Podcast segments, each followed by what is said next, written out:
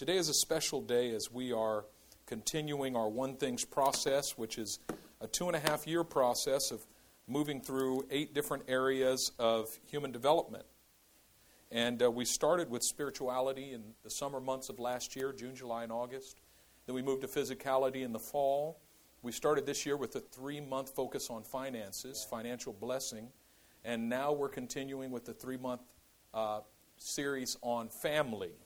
Last Sunday, I introduced that series via video, and uh, I was in absence. I was in Korea, but recorded the video there and uh, heard some good reports about that as well. So thankful to God that you bear with me in, in those types of situations.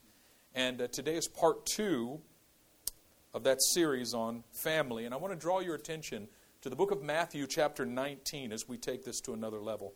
Matthew 19, beginning at verse 1. Matthew 19, begin at, at verse 1. And as you're turning there, I would, um, I would just like to say, turn there. Uh, don't worry, I'm, I'm warming up. my, my, my, my brain is moving, my spirit is alive. It's just going to take me a minute here to get my bearings. We're definitely going to pray after we read this verse. Thank you, Lord. Matthew 19, verse 1, this is what it says. Now, when Jesus had finished these sayings, he went away from Galilee and entered the region of Judea beyond the Jordan. And large crowds followed him, and he healed them there. And the Pharisees came up to him to test him by asking, Is it lawful to divorce one's wife for any cause? He answered, Have you not read that he who created them from the beginning made them male and female? And said, Therefore a man shall leave his father and his mother and hold fast to his wife, and the two shall become one flesh. So they are no longer two, but one flesh. What therefore God has joined together, let not man separate. Then they said to him, Why then did Moses command one to give a certificate of divorce and to send her away? He said to them, Because of your hardness of heart, Moses allowed you to divorce your wives, but from the beginning it was not so. Let's pray. Father, I pray today in the name of the Lord Jesus that you'd open our hearts and minds, that you'd give wisdom, revelation, and understanding, that you would grant me clarity, that you would keep me awake. We just rebuke all forms of physical tiredness and sluggishness of mind and heart, and we declare alertness of mind and heart we pray, Father, that you would do a work today that would go beyond my ability to communicate. I give you all the glory and honor for it in Jesus' mighty name. And everyone said, Amen. All right, so I need you to say a lot of amens. I mean, more than usual, because that's, that's going to energize me, okay? Thank you. All right, praise the Lord. Good. All right, gotcha. Good morning. I want to talk about redemption this morning. We need to understand what redemption is. The word redeem simply means to buy back and it has to do with the restoration of what was lost. When something is redeemed, it is returned to its former state. It's returned to its former estate, its former condition. And so, redemption, when we're talking about redemption that comes through Christ Jesus, we're talking about the restoration of what was lost. And when we ask restoration of what was lost, when? We go all the way back to the Garden of Eden. Redemption through Christ Jesus is the restoration of what went wrong in the Garden of Eden. And we call it the fall. When sin entered the world through Adam and Eve, we talk about the fall. Adam and Eve were put out of the garden, and sin entered the world, and all of the consequences for sin. And Jesus came to redeem us from all of the negative ramifications of the fall. Those of you who are my theology students, remember my definition of the gospel. The gospel is the message of the effective reversal of all negative ramifications of the fall through faith in the death, burial, and resurrection of Jesus Christ. That is, everything that went wrong in the Garden of Eden when Adam and Eve ate the fruit, Jesus came to make it right by dying on the cross. And and what ro- went wrong in the original creation, God makes right in the new creation. That's why 2 Corinthians chapter 5 verse 17 says, "Therefore if any man is in Christ, he is a new creation." And when it says old things are passed away, the old things that are passed away are the old things that went wrong with the original creation. There was nothing wrong with the original creation in the beginning. It was perfect, it was good. Remember, the 7 days of creation God created and said, It is good. After everything he created, he said, It is good. But after he created Adam, he said for the first time, it is not good. He said, It is not good for the man to be alone. It's not good. Everything else was good. He created, he said, Let there be light. And he saw the light that it was good. He separated the light from darkness, and he, he commanded birds to fill the sky and fish to fill the seas, and separated the dry land from the seas, and he called it good. He said, It is good, it is good. But when Adam was created and Adam was alone, God said, This isn't good. It's not good for the man to be alone, so I will create a helper suitable for him. I want you to understand that the word helpmate is not a biblical term. I hear people say it all the time I got to find me my helpmate. No, you ain't got no helpmate. The word helpmate is not in the Bible. It sounds like something you pour in your coffee. You know, little coffee mate. it's like it adds to your coffee. No, it's help meet in the King James Version. That is a helper suitable, and the word helper there is ezer, which means rescuer a suitable rescuer. I will make him a suitable rescuer. In other words, Adam is in bad shape right now. I need to bring someone alongside him to rescue him.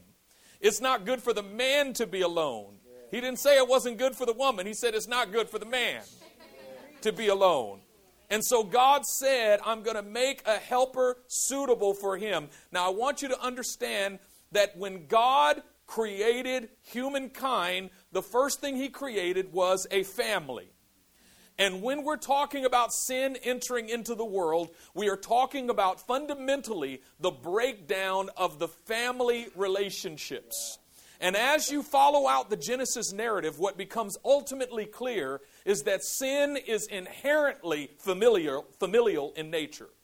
Sin has to do with the breakdown of familial relationships. And as the family systems become more and more complex throughout the narrative of Genesis, you see sin becoming more and more complex. It starts out as a simple disagreement between husband and wife about what God said and what they're supposed to do. And they eat the fruit and get kicked out of the garden. Then it becomes jealousy between brother and brother, Cain and Abel, and one brother kills the other brother because of jealousy. Later, we see Lamech, who was a descendant of Cain. He said, Cain killed one man, but I've killed seven men, right? and we see that there's this growth of sin and wickedness, but it originates in the family system.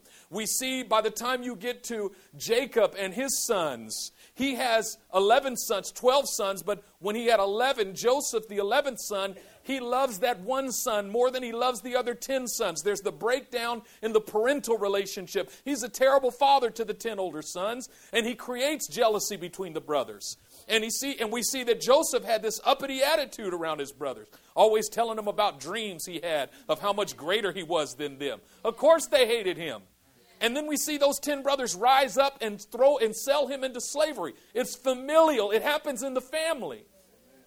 What happens when one, there's, there's a scene where all of the brothers rush into the city of Shechem and kill every man in the city. Why? Because their sister was raped by one of the men of the city. Failure to process their anger and their rage appropriately. They should have had anger and rage, but they didn't handle it right, and so they resorted to murderous violence. And so what we see is that, and what we can do, what we, what we can draw out of the Genesis narrative is the idea that all sin is homegrown.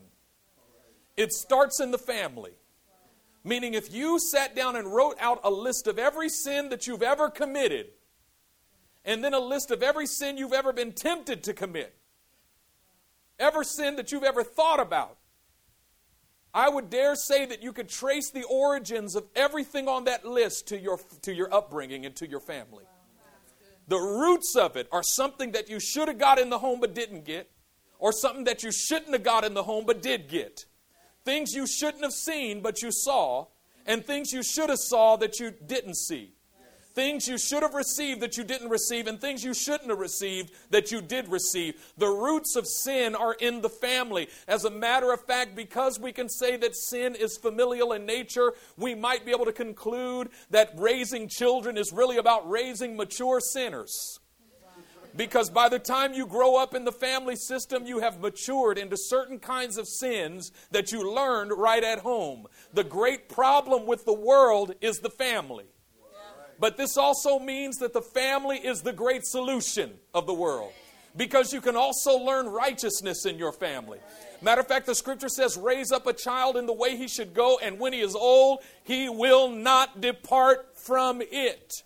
And so God speaks to the family. And the first thing that God creates in the Garden of Eden is a family. Now, we're going to come back to that. If you notice the way God reveals himself again and again through Scripture, he reveals himself through familial metaphors. He says, I'm your father and you're my children. He says, if you want to understand what your relationship with me is supposed to be like, you've got to look at the relationship between a father and children. Matter of fact, Jesus took his disciples up to the Mount of Olives and he wept over Jerusalem and said, Oh, Jerusalem, you who kill the prophets and stone those who are sent to you, how often I've longed to gather you as a mother hen gathers her young, but yet you are unwilling. He reveals himself as the God who is like a mother. He says, just like that mother hen gathers her young and covers them under the shadow of her wings to protect them. I've longed to gather you, but you were unwilling. He reveals himself as being a father and like a mother. He reveals himself as being the friend that is closer than a brother.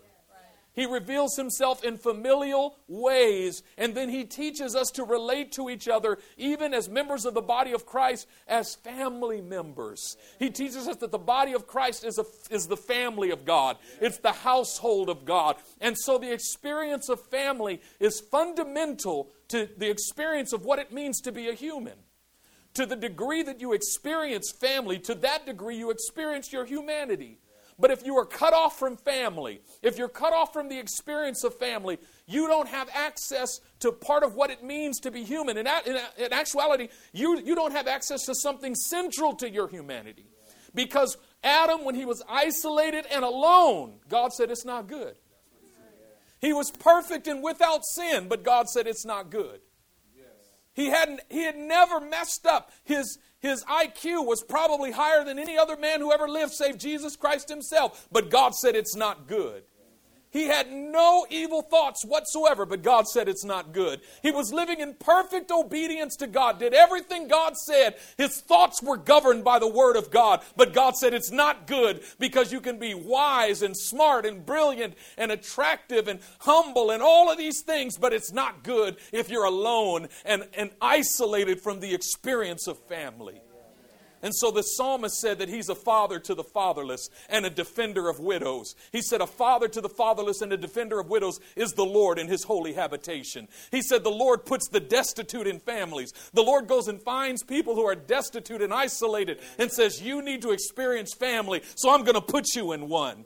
And what we find is that the experience of family at the end of the day is not biological in nature. It has nothing to do with the bloodline. Because I can take someone, I can take a baby from another culture, from another land, and bring it into my house and say, You're now my son. My wife didn't give birth to you, but you're now our son. And raise that child as our own son. And that child will grow up calling me daddy and calling my wife mommy. That child will experience family because actually, at the end of the day, every one of us is biologically related. At the end of the day, we all go back to Adam and Eve, and Adam and Eve go back to God. At the end of the day, we are one big, happy family. And sometimes not so happy, but we're still family. Amen. Now, we got to understand redemption. Because what we see in the book of Genesis, and not just in the book of Genesis, but throughout the rest of Scripture, is that there's a fundamental breakdown that sin brings into the family. And the fundamental function of sin is to destroy the family unit. And the fundamental intention of the enemy is to destroy the family unit. The devil wants to destroy families. And not only do we see this throughout Scripture, but we've experienced it in our lives. Because there's nobody in this room right now that has not experienced some form of heartache, pain, devastation, and loss in some familial relationship. We've all experienced pain in the family. And if there's three places where the people of God are being tormented, it's in the place of sexuality, it's in the place of finance, and it's in the place of family. The people of God are tormented day and night hurting. And so we talk about restoration and redemption through Jesus Christ, that He came to make right what went wrong in the Garden of Eden. That's what redemption and restoration is. And that means that He came not just to save your soul and take you to heaven when you die, but He came also to save your family and to fix your family and to heal your family. And that's why when the when the jailer when the Philippian jailer brought Peter, uh, Paul, and Silas out of the prison in Acts chapter 16, he said, What must I do to be saved? Paul said, Believe on the Lord Jesus Christ, and you shall be saved, you and your household. Because God never expected us to believe on an individual basis and say, The rest of my family can go to HE double toothpicks. I don't care. No way. I'm not believing for myself. I'm not going to heaven without my daughter. I'm not going there without my wife. I'm not going without my brothers. That is, at the end of the day, I will go there if I have to without them, but I'm going to go kicking and screaming, and I'm going to do everything in my power. I'm going to believe for my family and for my household. Amen. There's a young man in Southern California that I mentor. He's a, a youth pastor in Southern California. His name is Peter Ha. And I was talking to him, and he was sharing with me his testimony of his father. He said one night his mother went to sleep and had a dream that his father was taken up in a whirlwind and fell to the earth and died. And she ran to him and put her hand on his chest and called him back to life. And he burst back to life and came back to life. She woke up in the morning wondering what that meant. Peter was about 15 years old at the time. He said, Peter went to, he said, I went to school that day, and in the middle of the day, somebody called and said, You need to get to the hospital right now. It's your father. He, he was rushed to the hospital. He got there, his mother was standing there, and his father had had either a, a major heart attack or a major stroke. I believe it was a major stroke. And the doctor said, You all need to prepare yourselves because he's not going to make it. He'll be dead by morning. And he and his mother stepped out of the room and he said, Mom, there's no way dad's going to die. She said, Why do you say that? He said, Because God promised me that if I believed on him, I would be saved, me and my household. Dad can't die yet. He's not saved. He doesn't know Jesus. He's going to live. And she said, Well, you know, it's interesting. I had a dream last night that I laid my hands on him and raised him from the dead. So they went back in, they prayed, and they believed. And by, and, and by a miracle of God, he recovered. They couldn't believe it, but he recovered. But when he came out of it, he thought immediately his dad would receive Christ because, you know, when God just pulls you back from the place of death, you're going to believe in him, right? He said, No, it didn't happen. He couldn't believe it. His dad was debilitated. He couldn't walk. He had lost motor functions, and, and, and he had to go to dialysis every other day for the rest of his life. He was in terrible condition. He was depressed. And Peter said, For a couple of years, he thought, Lord, when is my father going to receive Christ? But Peter said, One day I came home and I sat on my bed in my bedroom, and my father walked into my room and sat down, and he began weeping. I said, Dad, what's wrong? He said, I met Jesus Christ. And he said, Dad, what do you mean you met Jesus Christ? What happened? He said, I never told you this. He said, but I haven't been able to sleep for two years since I had my accident, since I had my, my stroke. He said, the reason I can't sleep is I see spirits in the air. I see these spirits hovering. They torment me day and night. They follow me wherever I go. I open my eyes and they're there. I hear them, I see them, and I can't get away from them. He said, But last night I was laying on my bed in the middle of the night and these spirits were tormenting me. And all of a sudden the door to my bedroom opened and a man walked in. And he said, That man looked at those spirits and did this. And they all fled. And he said, Then that man looked at me and said, From now on, I'm going to be with you. And he started weeping. He said, Son, I just don't understand why Jesus Christ, he said, I know it was Jesus Christ. He said, but I don't understand why Jesus Christ would take the time to come from heaven and visit a worthless man like me. He said, I can't even walk. I can't be a missionary. I can't be a pastor. I can't do anything for him. Why would he come and visit me? He said, but I'm so thankful that Jesus saved my soul. He came into my life. That man's life that man's life was miraculously changed by the power of God. He didn't recover from his debilitating illnesses, but he spent every day of the rest of his life in joy, with the joy of the Lord, knowing that the joy of the Lord was his strength. And last year, he went home to be with the Lord. Now, there's probably several other people in this room who could tell the opposite testimony that you believed for your family member all the way to the end and they never received Christ. There's testimonies in both ways. And the first thing we need to understand is that this principle of God healing the family does not mean that every single broken relationship of your entire life is going to be made right because you came to Jesus. There is a reasonable expectation that God wants to heal your family, but don't expect God to fix everything that has gone wrong in your entire familial history because you've come to faith in Jesus Christ. There is this paradox that the psalmist says, Even if my father and mother forsake me, the Lord will receive me. There's a time, there, there, there's a circumstance in which sometimes your father and mother are simply going to forsake you. But you got to know at the end of the day that the Lord receives you and that that's enough for you.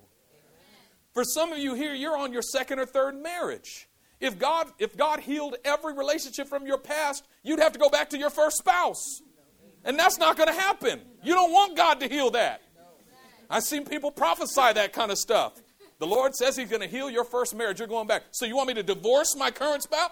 No, that's not God. Not everything is going to be healed. The same way we don't expect every single sickness to be healed just be, the moment you come to faith in Jesus Christ. There are some prayers that are, he, that, that are answered immediately. There's other prayers that are answered eventually, and there's other prayers that are answered ultimately. Meaning some relationships aren't going to be healed immediately, but they'll be healed eventually, maybe years down the road. And others aren't going to be even healed eventually, but they'll be healed ultimately when you get to heaven, when you get to the other side. But we stand in faith in the midst of it, and we believe that God is a God of redemption and restoration, that He comes to restore what the enemy has taken away. The enemy comes to steal, to kill, and to destroy your family. But God comes so that your family might have life and that you might have it more abundantly. Amen. So the Lord wants to heal your family. Now, we got to start with the marriage relationship because this is where God started.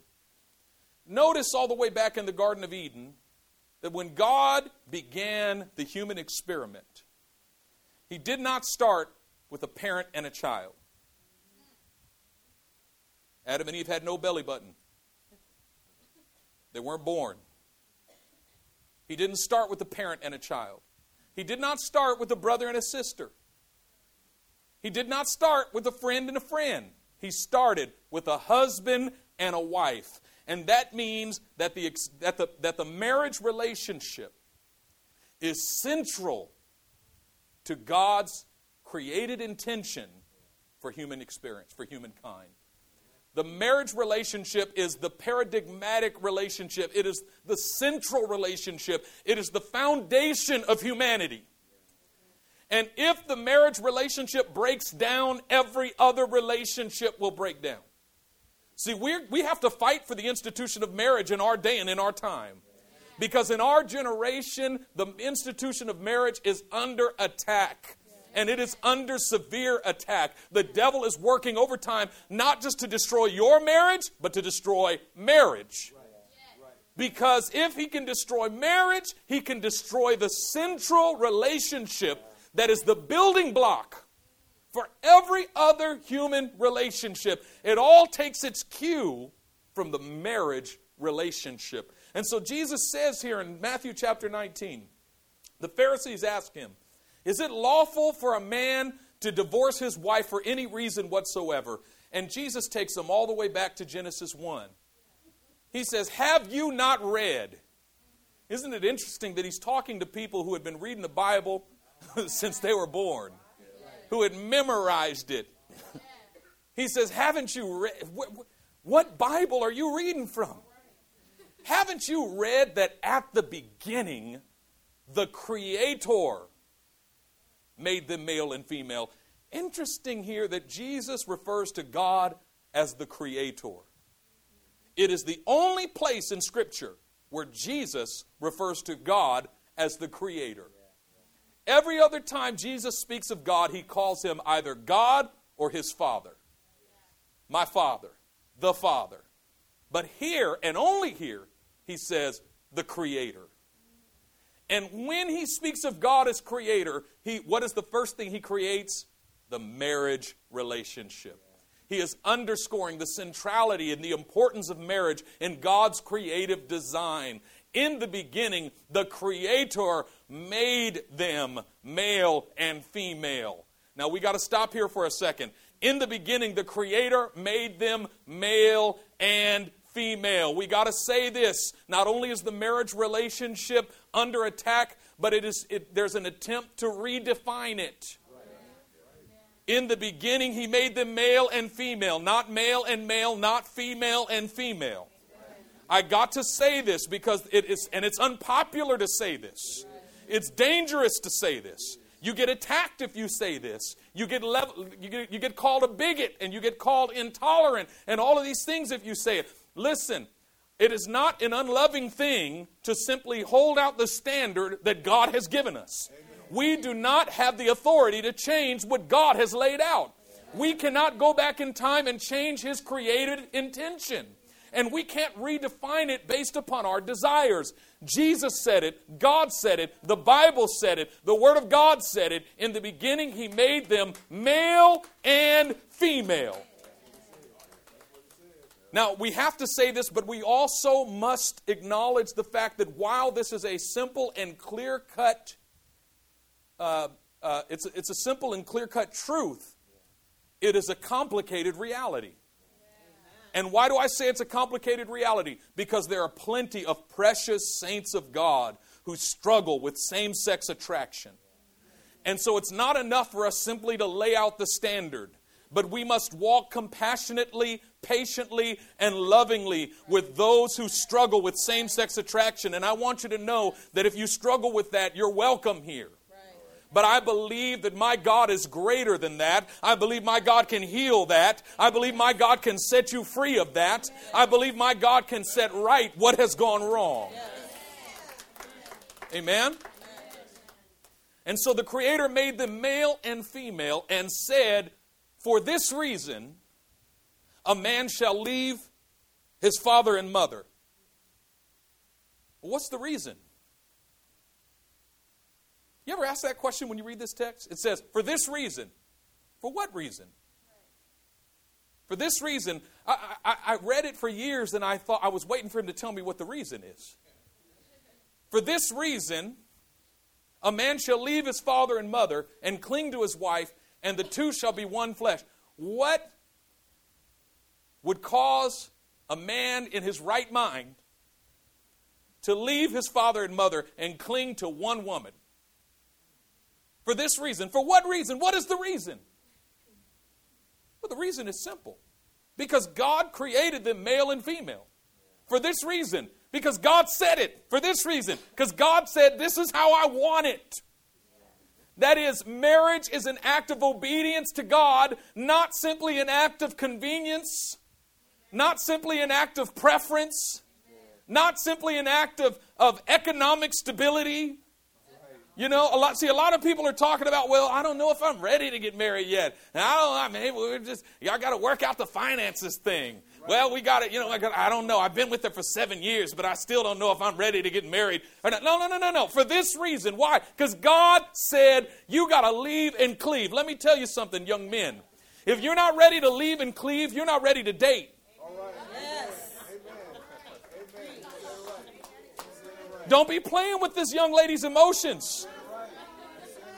I want to go out to dinner with you. I want to take you to Starbucks. Why? Are you ready to leave and clean? You're not even on the market. You're in the no fly zone.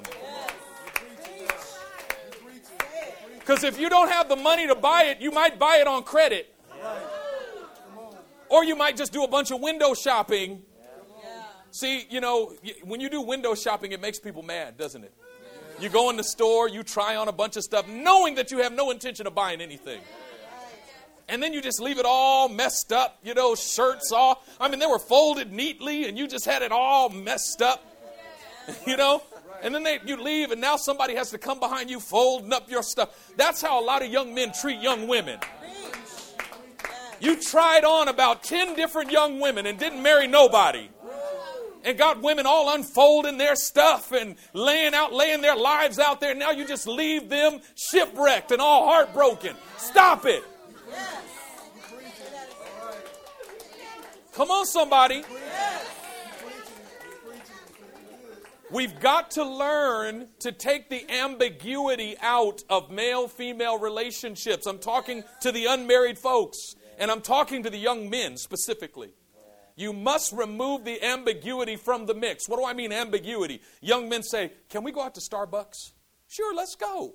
And you take that young lady to Starbucks. A week later, let's go to Starbucks. Sure, let's go. And after you've gone to Starbucks four or five times, she's thinking, Is there something between us? Or are we just going to Starbucks? What's happening here? And the young man's thinking, maybe I'll just let it kind of develop secretly. You know, I'll just kind of on the under, kind of get in there, you know, and maybe I'll just see if it works. Let me tell you something be a man. Stop being a coward and be a man. If you're interested in her, tell her up front. I would like to take you out on a date. That gives her the opportunity to say yes or no. And she knows what she's saying yes or no to. And, and this is the rule of thumb, young thumb, young men, the rule of thumb. young men, do not treat any one young lady as more special than the other female friends in your life. Because if you do, she thinks there's something between you, even if you don't. And you're going to hurt her. So get that ambiguity out there and be straight. And secondly, don't walk up to some young girl that you don't know asking her out on a date. Because all that is is the lust of the flesh. You can't tell me you like her personality when you never met her before. Trying to get the digits because you saw her on the street. Stop all that mess. all right, okay. Moving on.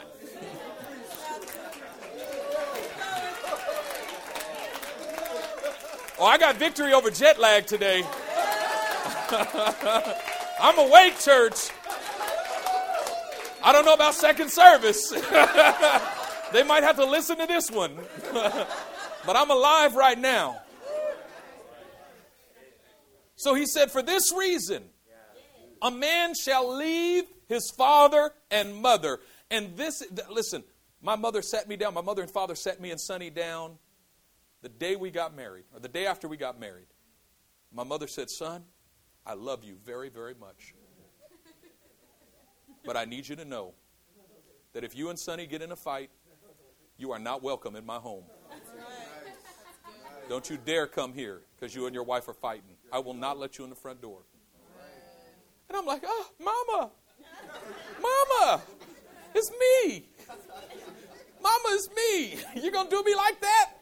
And then she looked at my wife and said, Sonny, we love you very, very much. We just need you to know that if you and our son get in a fight, you are welcome in our home.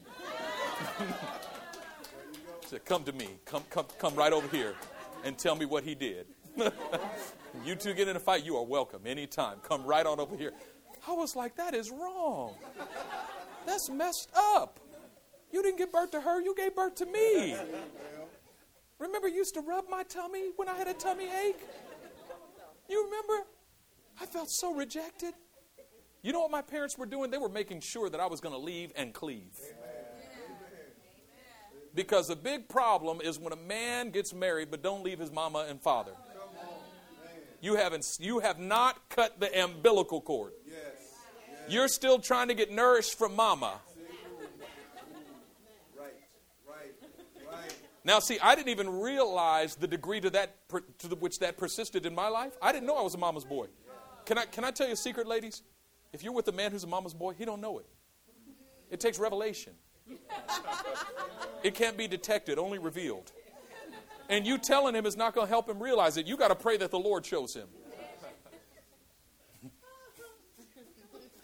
Used to drive Sonny crazy every few days. I got to call my mom. Why? Why you got to call your mom?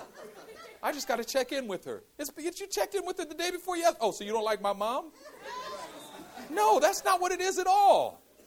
But why you got to call your mom every two days? I just, I love my mama. That's why I got to call my mama. For this reason, a man shall leave, not cut off. He will leave his father and mother and cling to his wife. I looked at that word cling in the Greek, and I can't even remember the name, the word right now. So I'm barely awake. this is the coffee talking to you this morning. But the word means to glue. To glue two things together. He will leave his father and mother and be glued to his wife. He will glue himself. I mean, imagine this. The day you got married, when you said I do, in the spirit, you took some crazy glue, put it all over her, put it all over you. and you walk around with her just hanging on you forever. Well, at least for this life, not forever. There is an exit clause. It's called death. Till death do us part. That was the thing. There's another conversation Jesus had with the Sadducees. Now, this is a, a um, what, you, what do you we call it? A tangent. tangent. See, I know when I'm on a tangent. I just tell you, I'm on a tangent. The Sadducees came to Jesus and they said, "This." They said this man was married to this woman, and he died. And so his brother married her, and he died. And there were seven brothers, and all of them married to her, and they all died. Whose wife will she be on the day of judgment? And Jesus said, You're in error, knowing neither the scriptures nor the power of God. For in heaven they neither marry nor are given in marriage. See, a lot of times I see people say, We're going to be together forever. No, just till you croak. till one of you croaks. People say, I can't get married again after my spouse died because I'm going to be with her in heaven. No, you're not. She's going to be so enraptured with Jesus, she's not even going to notice you when you come through. You're going to come through the pearly gates. Honey, I'm here. Oh, hi. I worship you, Jesus. she don't even see you anymore. Jesus said, In heaven, all are like the angels. They neither marry nor are given in marriage. Marriage is for this life only. So, number one, for this life, God ordained marriage but only for this life and only for grown folks, not for children. Marriage is not for children, it's for grown folks. Okay? well, what am I talking about? So a man shall leave his father and mother and cling to his wife, be glued to his wife. When Sonny and I got married, we looked at each other, and we sat down, we had a talk before we got married. We said, look, if we're going to do this thing, we're going to do it. And we made a decision that our marriage was permanent. It was till death do us part. That when we stood at that altar and made that covenant, we would not break it. And we committed to one another. Before we stood at that altar, we committed to one another. We talked about it. Look, divorce is not an option. And we both had that talk with one another because I wanted to make sure before standing at the altar with someone that she had the same perspective on marriage that I did. I wanted to make sure I wasn't marrying somebody who was trying this out to see if it would work, but was going to bail if it didn't work. And we made the decision together. I, I want to make sure you understand, because in my mind and heart, this is it. I'm not doing this again. I will not divorce you. And she said, I feel the same way. This is it. If we get married, that's it. That's it. It's done. We're married. I will not leave you. And we had to have the hard talk. I said, but what if we're miserable? And we looked at each other and said, then we're going to be miserable together. I said, well, we're just not happy anymore. Our covenant is stronger than our emotional state. And let me tell you something, because you look at us up here, you know, and we look real happy together, right? You, you remember that? Uh, um, remember Robin did did that uh, that skit, and whoever played Pastor Sonny, and she's up there prophesying, and he's all behind her hugging her. You know, you see us up there on stage, and she's prophesying, I'm hugging her. You know, we just look happy. Let me tell you something. That that leave and cling thing, it's been tested. Okay, we have been tested. Okay, we went through times where every fiber, with every fiber of our being, we wanted to break this thing. I'm just being honest. Let me just keep it real. Because anybody who goes through marriage and say, well, I never felt that. No, you felt it. Or you were in denial. I mean, there are those, you know, few cases where, you know, they just have a hunky dory marriage the whole time. But that's like uh, 0.01%. If it happens to you, praise the Lord. Praise Him. Kind of people just make me mad. Oh, great. Well, good for you.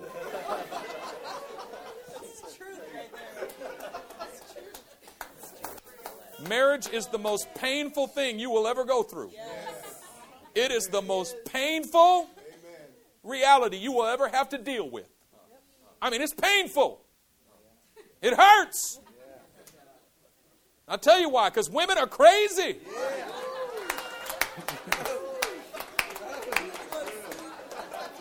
I mean, sometimes they just don't make no sense.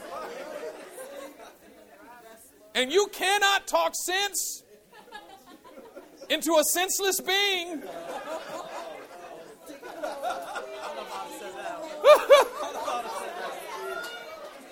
oh, hallelujah. I'm going to tone it down in second service, but she ain't here right now. I'm good. this is y'all problem, not mine.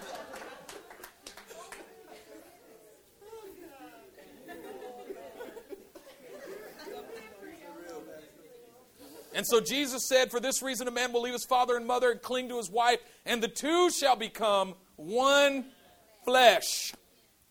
Now, when Jesus said the two shall become one flesh, he was speaking immediately of the sexual relationship between a man and a woman. Now, we got to talk about sex for a second. I'm not going to get graphic, don't worry. But we got to understand the significance that sex belongs in the marital relationship and not outside of it. Amen. And let me tell you why. Because sex is a sign of something greater. It's not just about a physical act and an exchange of fluids. It's not that. It is a covenant in the flesh.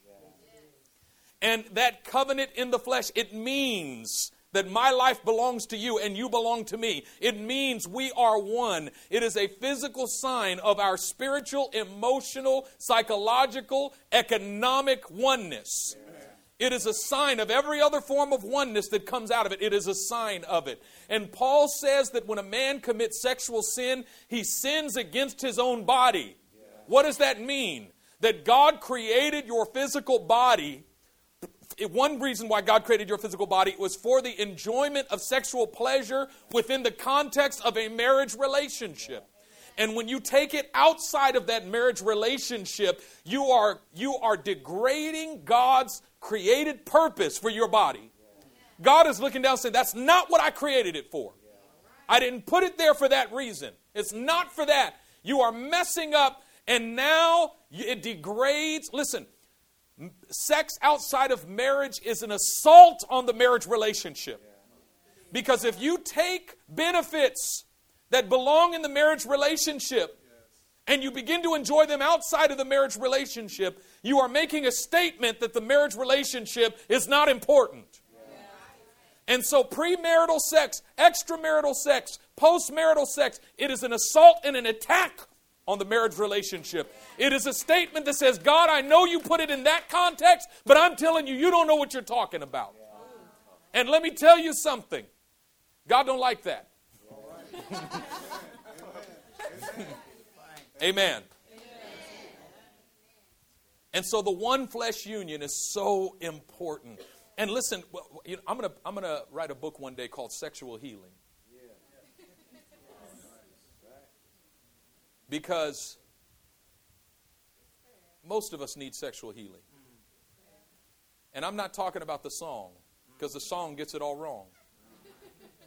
Sexual healing does not mean I need some sex to get healed. And that is the popular thing that our culture teaches. You need to get healed in your mind so that you can experience sexual union the way God intended it.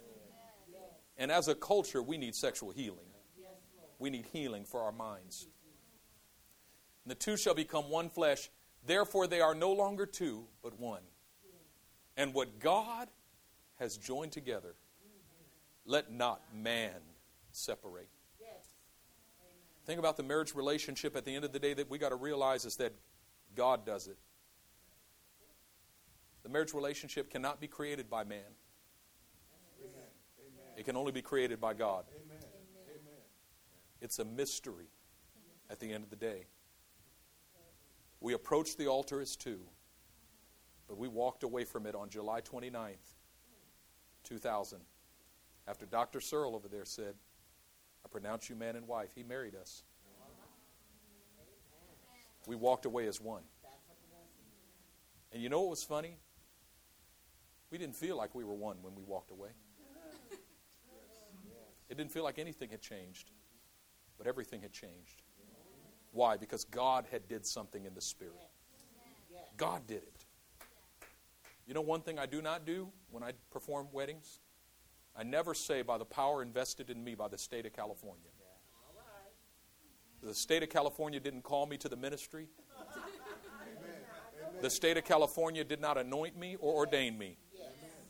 I say by the power invested in me by the gospel of Jesus Christ and the power of the Holy Spirit.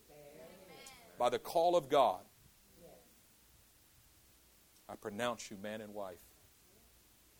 A lot of people get married and think, now we got the hard work of becoming one. Say, no, no, no, no, no. God already did it. Now you have to renew your mind so that you believe you're one when it looks like you're two. But God did it. You start with an A. Now you have to maintain the unity of the Spirit and the bond of peace. Now, I need a keyboard player on the platform to play some nice, soft music.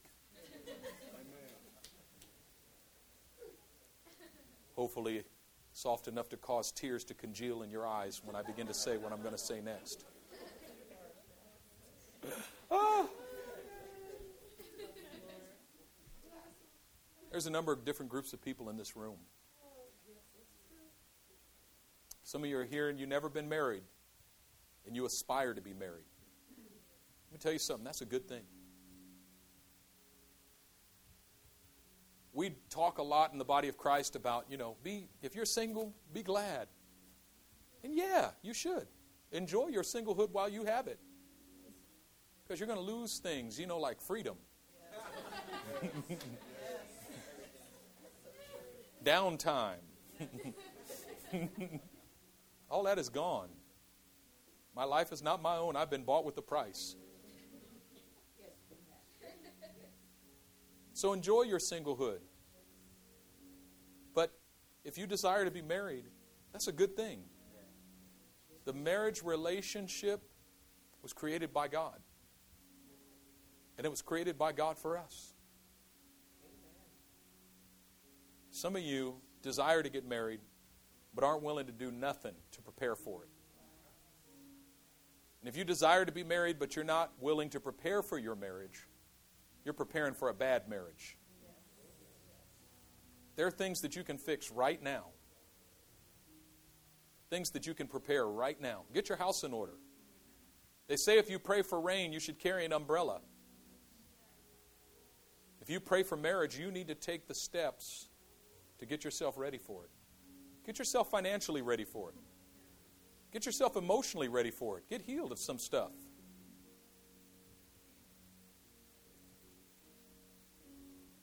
Others of you here, you're married right now. Maybe you've had some hard times in your marriage. Maybe those hard times are behind you. Maybe you're in the midst of a hard time right now. Maybe those hard times are ahead of you. But I guarantee you that if you're married and you've been married for any length of time, the enemy has tried his best to destroy it. I want to encourage you that God loves your marriage and that He's willing to fight for it. But others of you here today, you've been married before and you're divorced. You had a relationship that dissolved. What I want to say to you today is that there's restoration even for you. We lay out the standard and we say, divorce is not of the Lord, and that's true. But divorce is not the unforgivable sin. So we hit married couples hard. Do not get divorced. But we minister differently to divorced couples. Okay, it's done. You can't change it. You can't fix it.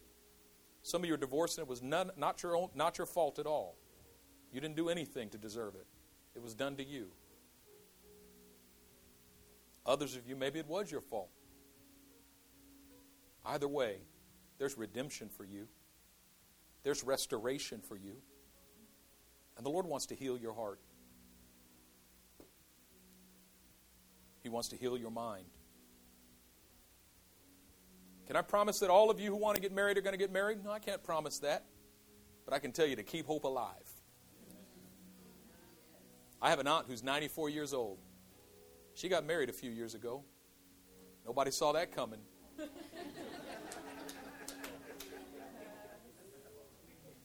We thought her fire had died a long time ago.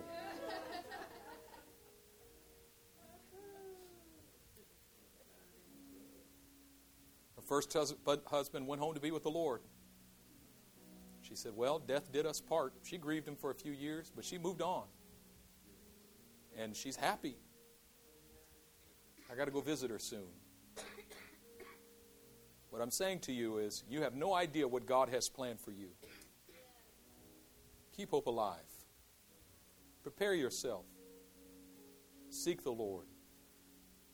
I don't know what you've been through or what you've seen. Some of you here are scared of marriage because of what you saw growing up in your own home.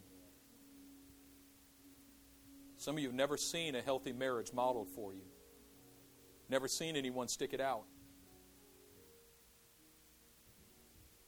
But I want to talk to you about restoration today redemption. Restoring the years that the locusts have eaten. I'm saying to you that whatever is in your past, the power of Jesus Christ is here to heal it. He wants to heal your mind, He wants to heal your heart. He wants to give you the resolve to get up and walk forward. Some of you who have messed up in the sexual arena, premarital sex, there's forgiveness, there's healing. There was a couple that I led to Christ doing their premarital counseling a few years ago. I've seen a lot of couples come to Christ during premarital counseling. I love doing premarital counseling with folks who don't know Christ. And I led this couple to Christ in, in about the fourth session. And they said, Well, wait a minute. Doesn't that mean that we're not supposed to have sex anymore? I said, That's right. And they said, But our, mar- our wedding is three months away. I said, Yep. They said, Okay, we're going to do it. We're going to stick it out. And they went and put it on their Facebook wall. We're going to be celibate for the next three months. And all their friends were writing, Why? Are you crazy? And they were writing, Because we just gave our lives to Jesus. I was so proud of them. About a month later, I get a call on a Saturday morning, and there's weeping on the other end of the phone. We messed up. And they thought, it's off now. we ruined it. we messed it up. It's over. I said, no, there's forgiveness and restoration. There's real repentance in your voice. But now he's faithful and just to forgive you your sin and to cleanse you of all unrighteousness. And the joy of the Lord came, and they stayed strong for the rest of that time until their wedding day. And it was, it, I think it was a, a powerful testimony because at their wedding reception, I was there, I flew out to Phoenix to do their wedding, and all of their unsaved friends are there. And they jumped up and said, Tonight we're going to do it for the first time in a month and a half. their friends were like, What? What are you talking about? They're like, We met Jesus. We're going to do this right. What I'm saying to you is there's healing, there's forgiveness, there's restoration, and there's no condemnation for those who are in Christ Jesus. Because when we start talking about these things, the first thing that happens is people start feeling condemned. Don't feel condemned, but I do want you to get some resolve. Resolve in your heart. Don't feel condemned about what happened in the past, but make a decision right now, but it's going to be different from this day forward. Say, well, I had a marriage that fell apart. Okay, but I'm going to get up and walk clean from this day forward. And if God gives me another marriage relationship, we're going to do that one right. We're going to do it God's way. You hear what I'm saying? Redemption. Redemption means He takes us back to the Garden of Eden. And He takes the fruit out of Adam and Eve's hand. And He removes the fig leaves and pulls them out from behind the bush. And he says, You're going to discover again what it means to be unashamed. There's redemption, there's restoration for your family.